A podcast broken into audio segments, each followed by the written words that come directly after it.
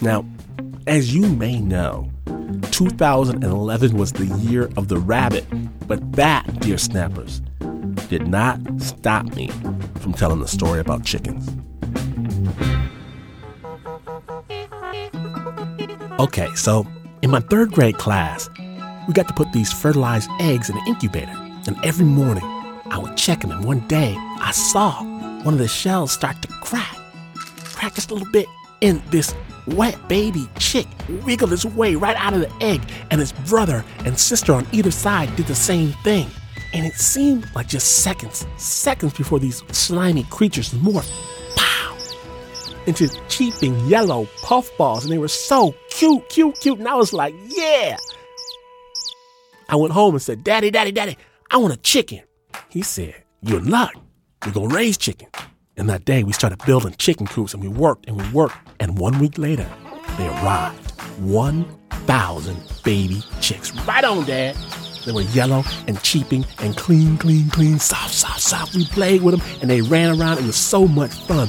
We fed them the corn and they made a crazy mess, but they were so cute.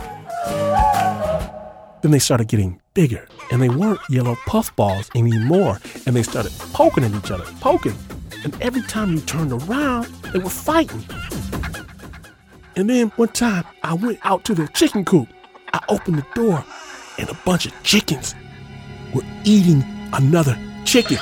Stop it! Stop! I, I tried to save it, but it was too late. What is wrong with y'all? And the chickens got where they'd attack anything, anytime. If a bird had a spot or a limp or didn't make the right sound, they'd attack it. They'd attack to kill, and the smell was nasty. They made piles and piles of chicken crap, and Dad said it was my job to clean it up, and you could go blind shoveling that mess. And one time I slipped and I fell all in it, and the chickens started attacking me, going for the eyes, and I screamed and knocked chickens everywhere and ran out into the fresh air, into the fresh air. And when the truck came to get the chickens to turn them into dinners, I laughed. I laughed all loud. Them little demons were about to get just what they deserved. You know well I'm a chicken fried. And cold beer on a Friday night. A pair of jeans that fit just right. And the radio. You are listening to Snap Judgment, and to hear more stories, visit snapjudgment.org.